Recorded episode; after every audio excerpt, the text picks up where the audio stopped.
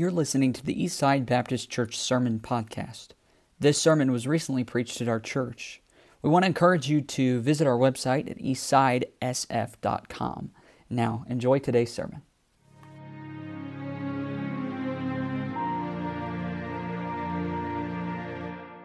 Second Timothy 3 is where we're going to start, and uh, two verses that we've actually looked at it, uh, already a few times uh, here on Wednesday nights. We're going to be reviewing those and uh, just giving you a few thoughts. In, in some ways, kind of finishing up um, the last service that we, the last message we were in um, on our Wednesday night series. We're calling it, I'm calling it Why Baptist, and it's really a doctrinal study. It's just to study some of the basic Bible doctrines that Baptists have, have, have been distinguished by traditionally.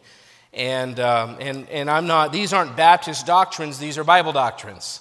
And that's what we believe. We are Baptists. Not, that label is not something that we, we, uh, we accept or that we embrace because it's a denomination. That label means something doctrinally. That's, that's why we embrace it. And I, I read a, a, couple weeks ago, uh, the last time we were in this series on Wednesday nights, um, somebody had said you become a Christian by believing in the death, burial, and resurrection of Jesus Christ and you become a Baptist by believing the rest of the Bible. And uh, I love the way that they, they said that. I think it's a little bit tongue in cheek, but I, it's true for me, and I'm grateful uh, for that. So, the last time, I, and I'm not going to show you the slide tonight, um, we, I showed you the acronym of the word Baptist, and, and it listed out some of the, the primary doctrines. And, and that first one that we talked about uh, was biblical authority. Uh, the B for Baptist, biblical authority, is where we started. And just, as a, just to clarify, when I, when I show those uh, doctrines, um, it's not an exhaustive li- list of all of our core doctrines. Uh, there are a lot of things that we believe that wouldn't necessarily be covered in that list. Um, all Bible doctrine is essential, we believe. Um, but there are some that, though, if they weren't true, would impact us more greatly than others would. So if, if you view uh, your, your doctrinal beliefs like a web and it's all connected, um, there are some core doctrines in the middle of the web that, if they were removed, would affect so many other things. There are some as you get further out from the center of the web that if they weren't there, it wouldn't affect as much. Does it mean they're not important? No but there are some that are at the core. For example, if God doesn't exist, we're in big trouble. And uh, when I started talking about the first point on the list, which was biblical authority, I talked about how we make a presupposition that God is and he is not silent. Uh, I think uh, Louis, uh, Francis Schaeffer is the first one that came up with that phrase, but God is a communicating God. And we, we presuppose and we gladly uh, admit that we presuppose that God exists, and because there's plenty of evidence that points to a designer, and uh, we take the uh, existence of God by faith also because the Bible teaches it. In the beginning, God, there's a presupposition. And if the Bible presupposes that God exists, I suppose that's good enough for me too. You know, it seems like there's a, a lot, that's a lot more reasonable supposition than what some people believe that they presuppose that matter has already always existed in the universe and that matter turned into the universe as we know it.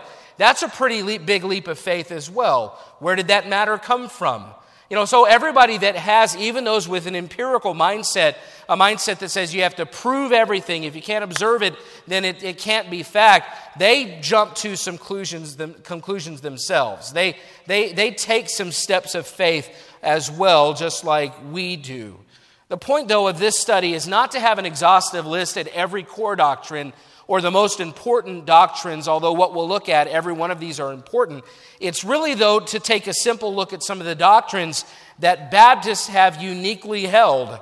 Because, uh, admittedly, so throughout history, uh, there, there have been other religions and, and there have been denominations that don't hold to some of the things that Baptists have traditionally held to. And and so that's part of the reason we're taking it the direction we are. And I, I, think it's fitting, though, that the first one we've looked at is about God's Word. If you think about building a house, uh, then everything is established on the foundation. And, and so, for us to have an understanding of God's Word, or at least uh, to, to know where we stand, it's, it's kind of like starting out with a strong foundation because everything else that we talk about when it comes to, to doctrine is from God's Word. And so if there's a shaky foundation, then, then and I'll talk about this more, if there's a shaky foundation, then, then we don't firmly then probably believe as strongly as on the other areas or in the other areas as we should. What we believe about God's Word colors everything else. And so last time we discussed the inspiration of Scripture, and God, through special revelation, has revealed detailed information about Himself through the definite words of Scripture. That's the idea behind inspiration. And we believe that the primary way God speaks to His people now is in written form through the pages of the Bible. It used to be that God would speak to individuals or he would speak to prophets and and he would speak i don't know i don't know how it worked i'm sure in some it had to be audible in some way and god i'm not sure i wasn't there to, to see how he did it but he but it does say god would say this to the prophets and then the prophets would go and give that word to god's people well now we believe that god primarily speaks through this word the written word the bible the holy scriptures and so, if this is God's revelation of Himself to people, then we need to understand the attributes of Scripture. If this is God's revelation of Himself to us, it's good for us to know what we believe about it. We, we ought to know what we believe about it. There are certain characteristics about the Bible that it claims about itself that, that we should know. And that the first one that we talked about is that God's Word is inspired. And we talked about that already a couple of weeks ago, a few weeks ago now. But we believe the Old and the New Testament scriptures are the, are the inspired Word of God. 2 Timothy chapter 3, verse 16, look at it. It says, All scripture is given by, what's the word? inspiration of God and is profitable for doctrine, for reproof, for correction, for instruction in righteousness, that the man of God may be perfect, thoroughly furnished unto all good works. The word inspired, it's a, it's a breathing term. God breathed out the words of Scripture, though they were given by the breathing out of God. And not only that, what came from God is what was written down. And, and we need to understand that. We, that it's not just, well, God breathed it out. No, when God breathed it out, it was written down as He wanted it to be. Look over in 2 Peter chapter 2. Sorry, 2 Peter chapter 1. 2 Peter 1.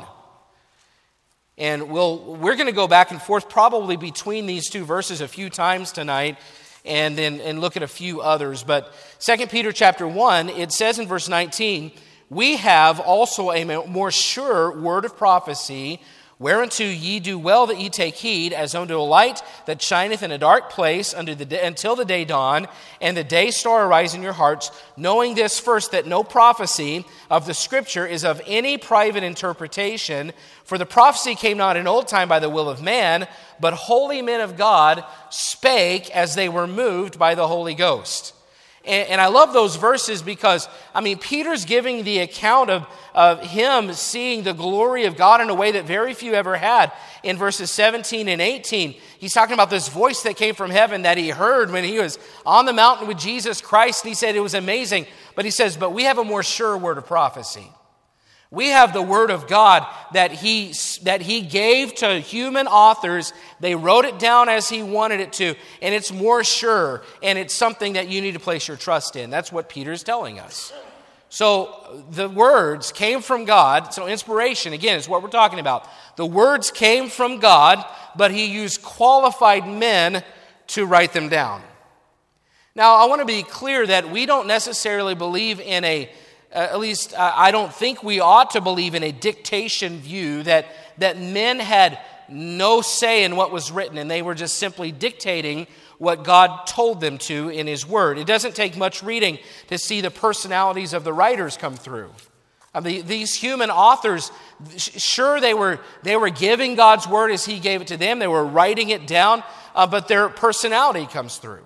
So some say, well, if we don't believe in the dictation view, then we can't believe God inspired every word, that He only gave ideas and men wrote them down how, or wrote them how they wanted to. But what we that's that's not what we believe. We if God listen, if God can inspire men to write his word in the first place, then he can also allow the personality of the human author to come through and be shown in the way that it's written.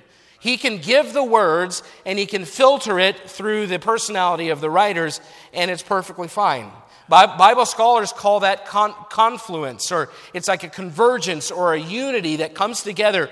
It means that God's words and ideas came across, but men's personalities also are seen, and their writing styles also come through. Make no mistake, though, God's word originated with God, but He used men to bring it about. Some call this, this is something interesting, and I hadn't heard it very much just in some of my study. I, I came across this. Some call it the middle knowledge of God, meaning that uh, it means that God not only knows everything that could happen, um, and, and it's not that, and God also not just doesn't, He doesn't just know what could happen, He doesn't just know what will happen, He also knows what any person that He creates would freely do under certain st- circumstances in which God might place him. And you say, well, that sounds a little bit strange. No, it's simply admitting that God's omniscient and he knows what people will do if they're placed in a certain circumstance. I mean, think about it. He knew that Pharaoh would not freely let the people go. So, what does it say? I just read this in my Bible um, in, in Exodus this week. I just started my Bible reading over last week and almost through the book of Exodus. As I was reading about it, it just it stood out to me again. He says, God hardened Pharaoh's heart. And every time I read it, I'm like, oh man, that's striking that, that God would do that. And that just doesn't seem. No, no, God knew that Pharaoh was not going to let the people go. He, he knew what Pharaoh was going to do. And it's, under, it's important that, that we understand God doesn't make choices for people. Uh, he doesn't force choices on us. He, we still have the free choice, but He's God. He knows what we're going to choose. And he knew that, that, that, Pharaoh would not let the people go. Uh, he knew that Pilate would allow the Jews to crucify Jesus. He knew that Judas would be the one to betray Jesus for silver. He knew that David, when he was writing the book of Psalms, which um, David wrote many of the Psalms, but he knew that there would be times that David would be frustrated and even angry about his enemies. Because there are some times I read the book of Psalms and in my flesh I'm like, yeah, David, kill the enemies. He's ex- I mean, he wants it to happen. Thank you, Keena. Me and Keena are the only carnal two people in the room tonight. He knew that David would have those feelings at times.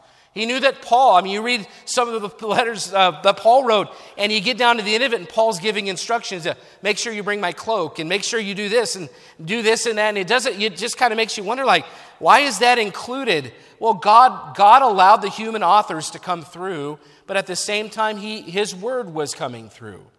Uh, and however it happened, God allowed his inspiration to combine with the personalities of the writers, and, and the Word of God was produced. God knew, because he knows that middle knowledge of God that some men call it, he knows what men would faithfully write his Word. And he chose those men to do it.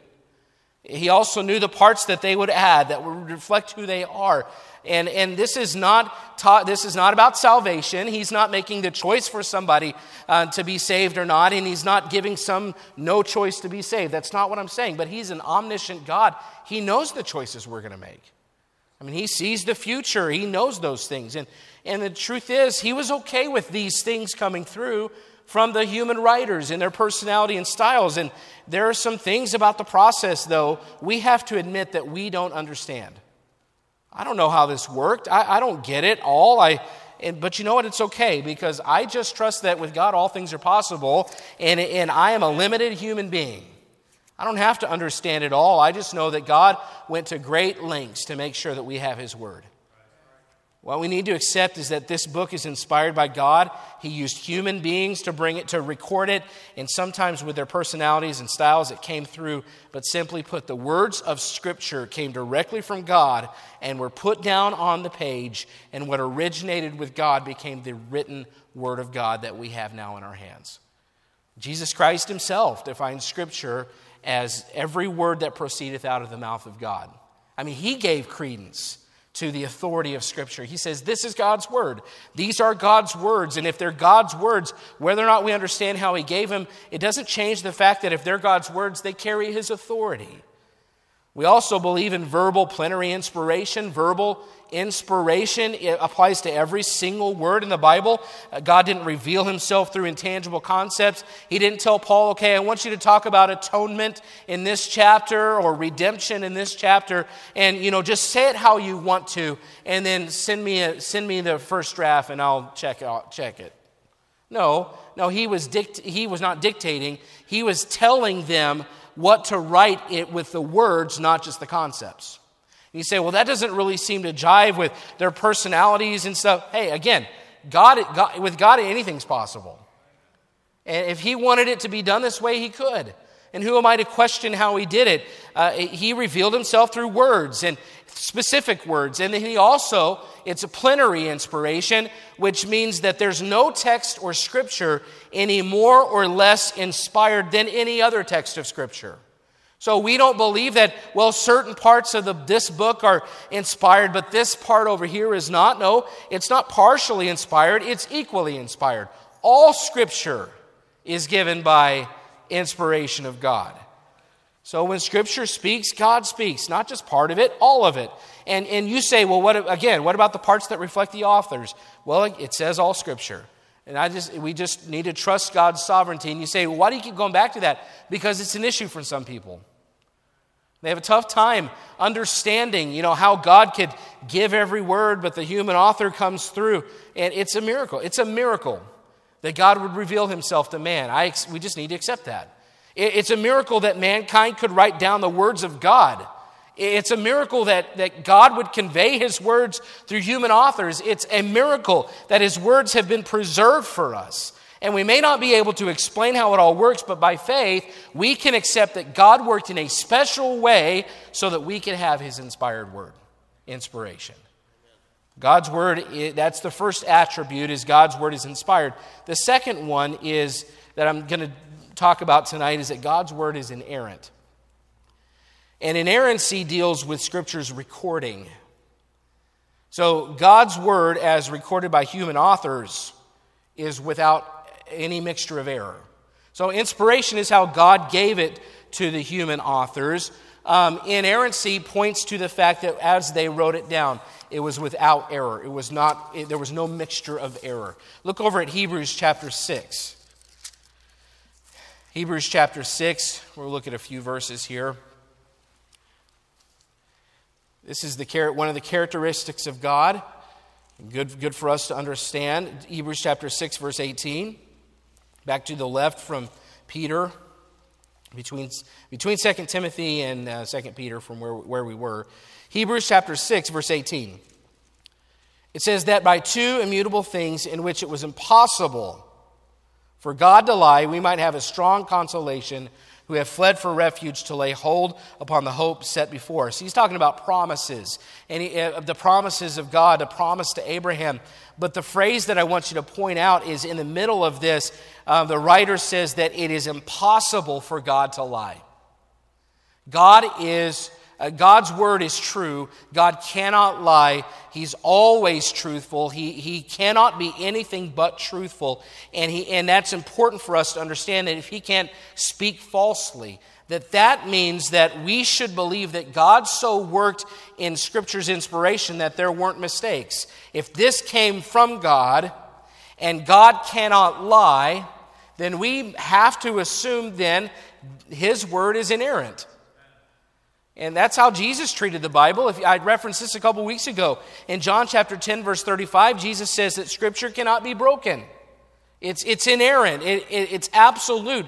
That's Jesus' testimony of Scripture. We looked at a lot of other verses from the Old and the New Testaments uh, claiming that the Old Testament and New Testament Scriptures are God's words and vice versa. And if they're inspired, they're from God and, they can, and He cannot lie. Therefore, the Bible claims its own inerrancy. And this doctrine, it matters because if we can't trust the accuracy of the source, it leaves everything else up for debate. If we can't trust the accuracy of the source, it leaves other things up for debate.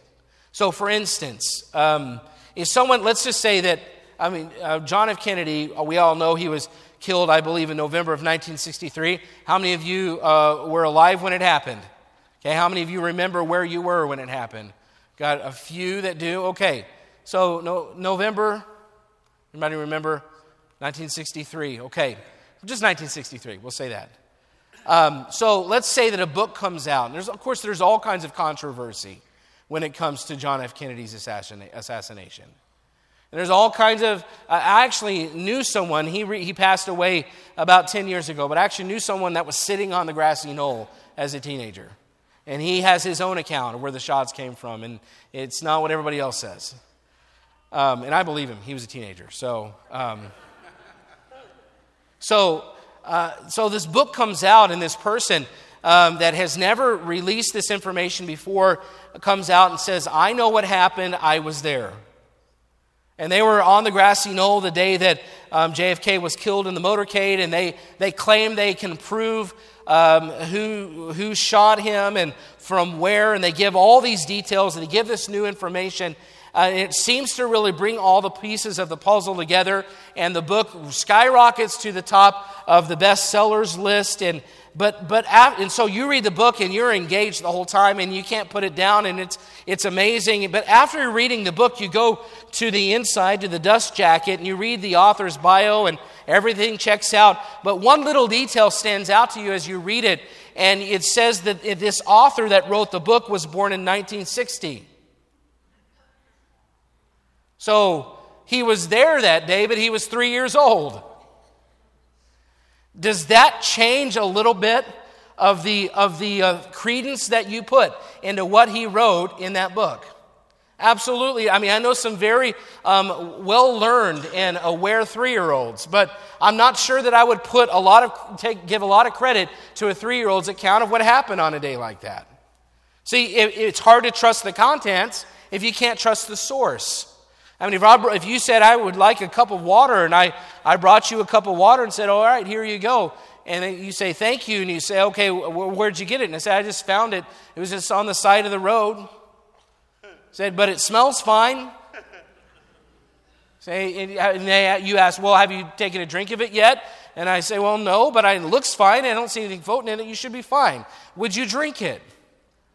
Some of you are, if you're thirsty enough, you don't care. Most of the rational people in this room would say, No, I wouldn't drink that water. Why? Because you don't know where it came from. And it's hard to trust the contents if you don't know the source. That's the point. And if we can't trust the inerrancy of God's word, it casts doubt on everything. And in the history of Christianity, it's always been enough for God's people to affirm that Scripture is true. But now, even some Christians are trying to get away from the word inerrant. The Word of God is in question now. And it, which means I think that we ought to embrace a word like inerrant. Because if Scripture has mistakes, um, first, how are we going to trust it for the most important things? But second, I mean, how are we going to have confidence um, in convincing somebody else that God's word is inerrant if we don't believe it's inerrant? See, so, but how do we deal with the difficult things in the Bible? Um, I knew you would ask that question. Well, rather than assume something that I can't explain means, well, none of it's true, maybe I should assume that I have limited understanding. See, I think that's what people are doing these days. They throw the baby out with the bathwater. They say, Well, I can't reconcile these two verses, and it just seems like a contradiction. Or I can't reconcile this thought, and that just seems like a really hard thing to say. And I can't really put my, wrap my mind around that. So, okay, it's, it's just all, it's all gone. I mean, I throw all of it out. Uh, no, I, I, took, uh, I took calculus in high school. Trust me, there were plenty of things that I didn't understand. But it, it didn't, but in my mind, I didn't throw my calculus book away. I kept it because I knew I was going to need it. For every, for, I mean, all three times I took the class, I was going to need that book. I'm just, just kidding. You know, we should assume the problem is not God's word. It's likely either our ignorance or bad interpretation on our part, or maybe God just doesn't want us to know. You know, there are plenty of things mentioned that aren't explained to us and he doesn't owe us an explanation. Um, the fact that he would reveal as much as he does to us is a miracle and a blessing. He doesn't owe us any of that. But it, just because we don't understand it or we have a bad interpretation or we're ignorant or it's a mystery, it doesn't mean it's not true. There are a lot of things on this planet happening right now that I don't know about. Doesn't mean it's not tr- true and happening. You know, we, we just may not understand. And what the doubters are doing then is they open up the possibility for people to say, well, I believe that if, if they question the, errant, the inerrancy of Scripture, then they, they, they look at a passage that seems hard or a passage that they don't want to submit to. And they say, well, I don't believe that one, so I'm tossing that one out. Because I, and really, what they want, don't want to do is submit. That's really the, the question. Well, but if we, so we have to be careful not to put people in the position where they think it's okay to do that. We, eh, this is not a buffet. I mean, you don't get to just pick and choose the parts of it that you want to apply to your life. I mean, all scripture is given by inspiration of God. Therefore, it's all inerrant because He cannot lie. He's perfect. And therefore, I have to receive and accept all of it, whether or not I understand it or whether or not it's a hard teaching. But who's to judge what to accept and what to reject? Every word of God is pure. And if that's the case, we should believe it's all true and that it all matters. And we should therefore, rather than just throw it out, maybe we should decide to dig in. Maybe we should decide to try to understand it. And maybe we, we, we should get better at applying principles of hermeneutics, which is correct interpretation, which, by the way, every, every believer um, should study hermeneutics so that you can properly interpret God's word because misinterpretation of God's word has led to a lot of bad teaching. So approach the scripture with this understanding. Okay, God doesn't lie. Everything in this book matters. It's all equally inspired and without error. That's how we should approach it. So the Bible's inspired, the Bible's inerrant, and the Bible is infallible. And this one's hard to, to distinguish between inerrant. It's very close to inerrancy. Inerrancy is the thing itself. So, what I would call, I would say about the Bible is that this book is inerrant. It's without any mixture of error. The Bible's wholly true. Infallibility refers to how the, is to the effect that the Bible has on me. So, inerrant means without error in its recordings. Infallible means without error in its t- teaching and effect. So this object is inerrant, and its effect on me is infallible. Meaning, this is, this is what I need to be what I'm supposed to be. See, because the Bible is true, therefore it, it, it, never deceives me, it never misleads me. The effect it has on me is always positive and always helpful. And I'm going to go back to the textbook idea that there's a school textbook, it's the ultimate authority on a subject, we'll say, like fractions, okay? Because I can understand fractions better than calculus, so that's my new example. So everyone agrees that, that this book that you have on fractions is the best book out there. It's the best resource for understanding fractions. So if you study it, then. Okay, so okay, so again, so and I know it's just an illustration. We would never say this about a textbook, but let's say then, let's, let's say that that textbook would be inerrant. Okay, that we're saying that, that that the object, the book itself, is without any errors. And I suppose that's, that's possible for a textbook if it's been edited and proofed enough that there wouldn't be any errors. And let's say that it's the ultimate authority on fractions. So then let's say then I study that textbook and I go in and I take a test on fractions and I get an, an 85%, which some of you, for fractions, it's not a bad grade, okay? Well, so would I then go back to my classroom and, or to my, my house and take that book and throw it out in the garbage because I didn't get 100%? No, there's nothing wrong with the book itself. The problem lies with me. The effect that that book should have had on me if I'd have really studied like I should have was it could have only been helpful. The problem was that I, I have limitations. See, the, that's, that's Bible infallibility. That's the idea, is that it's inerrant in itself, but its effect is also free from error. It's only ever good for me. It's, it's only ever helpful for me, which leads to 2 Timothy 3, which is what we read at the beginning that all, all scripture is given by inspiration of God. Verse 17 says that the man of God may be what? perfect, thoroughly furnished unto all good works. Keena's so excited, he just jumped ahead to the next word. Perfect. The word is perfect. I, I, I love the Keena's approach to life. It's like, um, I, if I'm going to make a mistake, everyone's going to know it. So I'm going to get you a t shirt. Rather than those who sit in the back and just say something real quiet to themselves, I appreciate that, he, that he's involved and engaged. I'm thankful. All right. The Bible doesn't contain errors, and therefore it can't have anything but a perfect effect on our lives. That's infallibility. Is it possible for us to misunderstand or misinterpret something? Yeah, absolutely. Of course it is. There are plenty of things that we have to consider in order to interpret the meaning of God's word accurately.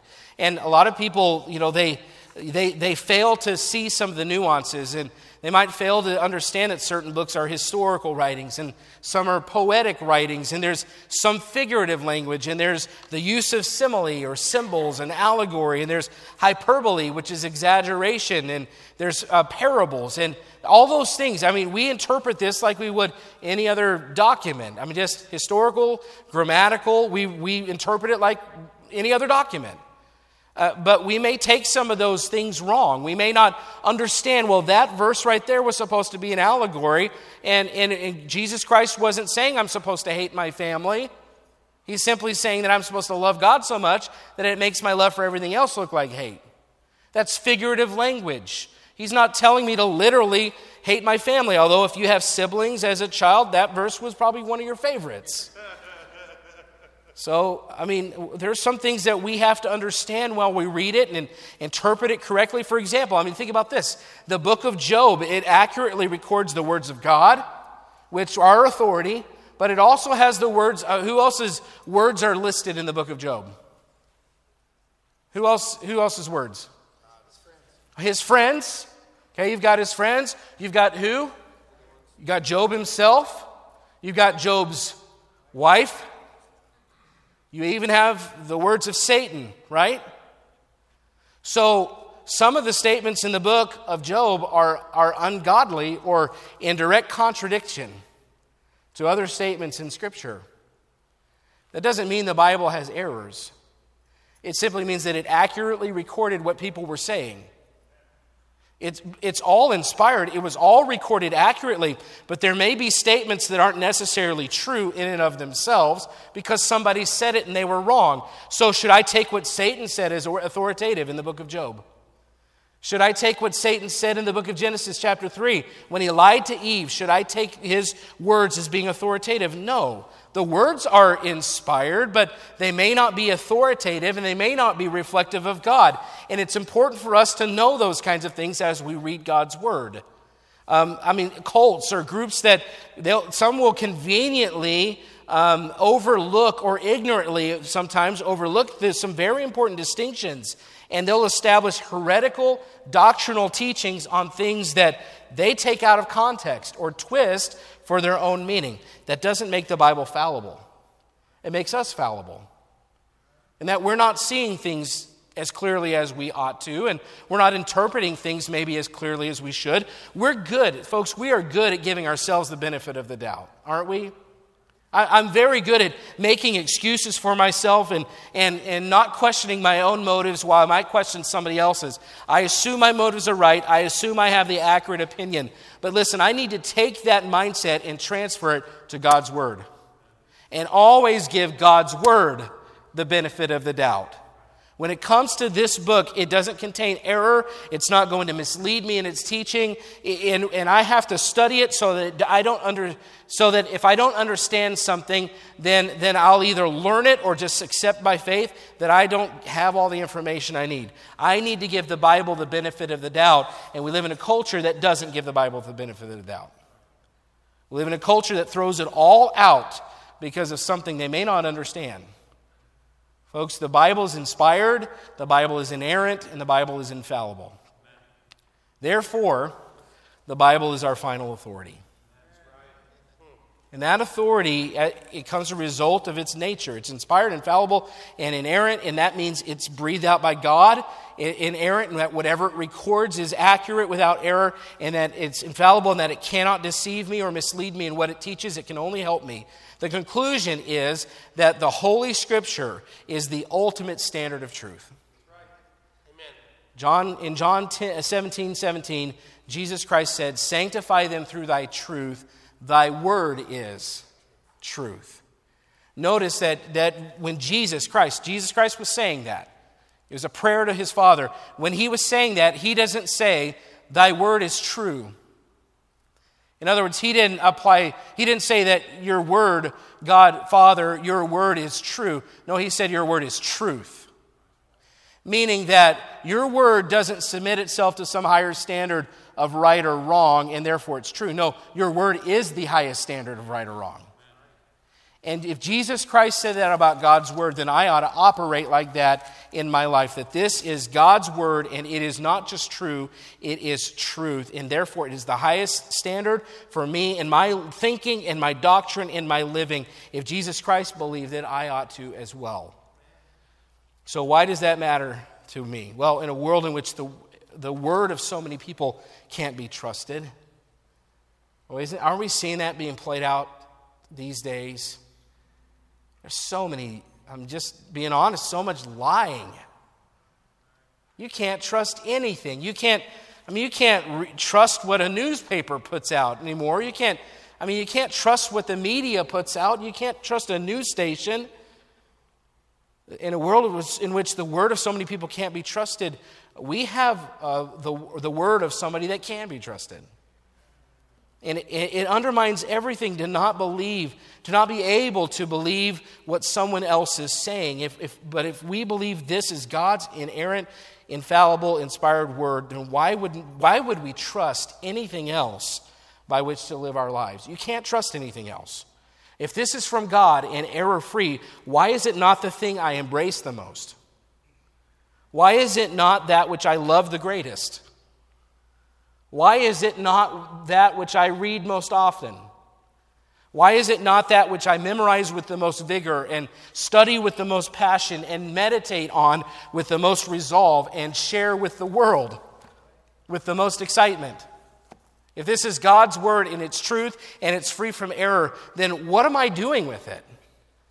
I mean, either I don't really believe it or I'm so complacent that I've lost sight of the one source of, uh, in my life that actually provides the answer to all my problems God's inspired, infallible, inerrant word.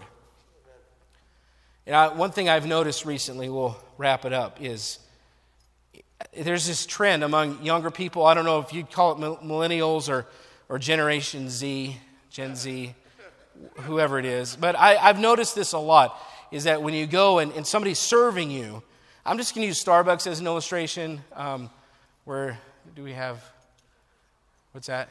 Oh, there he is up there. No, I'm sorry to do this to you. Um, Stephen up there. So, you go to Starbucks and you say, okay, I'd like a coffee. Oh, boy, that's the wrong thing to say. Because then they're like, okay, um, would you like, what size? And I'm like, little? Big. Like they look at you like you don't, you don't know what you're talking about, because I don't. So what size would you like? Would you, would you like, uh, I usually say, okay, I'll take a Pike's Place, just black, please, because anything besides black coffee is not manly coffee. I'm sorry, okay? Would you like me to leave room in that for cream or whatever? They start asking all these questions, and I'm like, I don't know. I just want a black coffee. And they say, okay, um, what, you know, they ask all these questions. They say, all right, that will be 1849. Okay? Sorry, Stephen. Um, for the small one, for the little one. Say, okay. And so I give him my, my card and they swipe it and it goes through barely because now my, my bank account's empty. And they hand me back the card and what do they say? Now, everyone says, say, all right, perfect. Have you noticed this? Perfect. And I'm thinking, perfect. You just robbed me first. Mean, second, I mean, there's really no perfect cup of coffee. I'm sorry again, Stephen, up there. No perfect. What do you mean perfect? Why is it perfect? But I've noticed, I mean, everyone's throwing around the word perfect these days. They say, instead of you're welcome, they say perfect. Maybe I'm the only one that's noticing that, or maybe, I mean, no, they don't think I'm perfect. So, but they're using it all the time. And you know, and, it, and it's, it's fine. But it's used so flippantly for everything these days. And yet it dawned on me just this week there's actually, there's really nothing on planet Earth that's perfect. I mean, there's no person, no human being, there's no, there's no structure, there, there's no animal, there's no event. Nothing is perfect except for one thing and that is the Word of God. So, literally, you have, there's nothing perfect on planet Earth except for this book right here. That should change the way we view God's Word. I, I mean, I don't, we don't get a glimpse into heaven very often. I, when I'm listening to congregational singing, I, I often think about heaven. And I think, well, it's going to sound, I mean, imagine all the throngs of people singing that song uh, in heaven. I can't wait. It's a little glimpse of heaven. Um, but I actually have something perfect that I can hold in my hands. This is a glimpse into eternity. It's perfect. It's God's inspired, inerrant, infallible, preserved word for me. It's perfect. And yet, sometimes we leave it on our dashboard between Sunday to, from Sunday to Sunday. Or it sits on our shelf all week and we don't ever open it.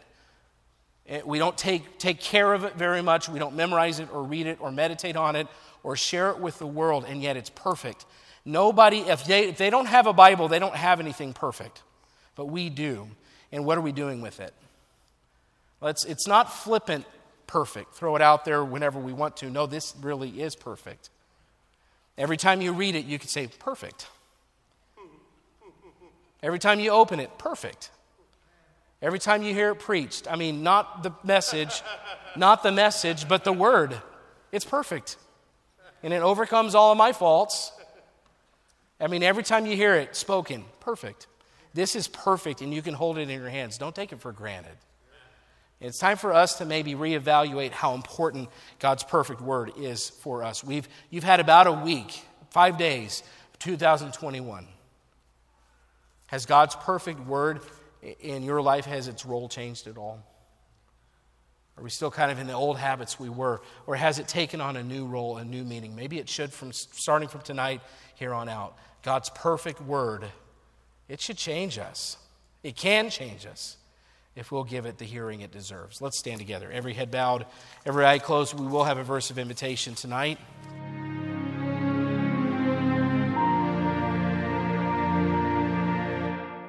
We want to encourage you to visit our website at eastsidesf.com.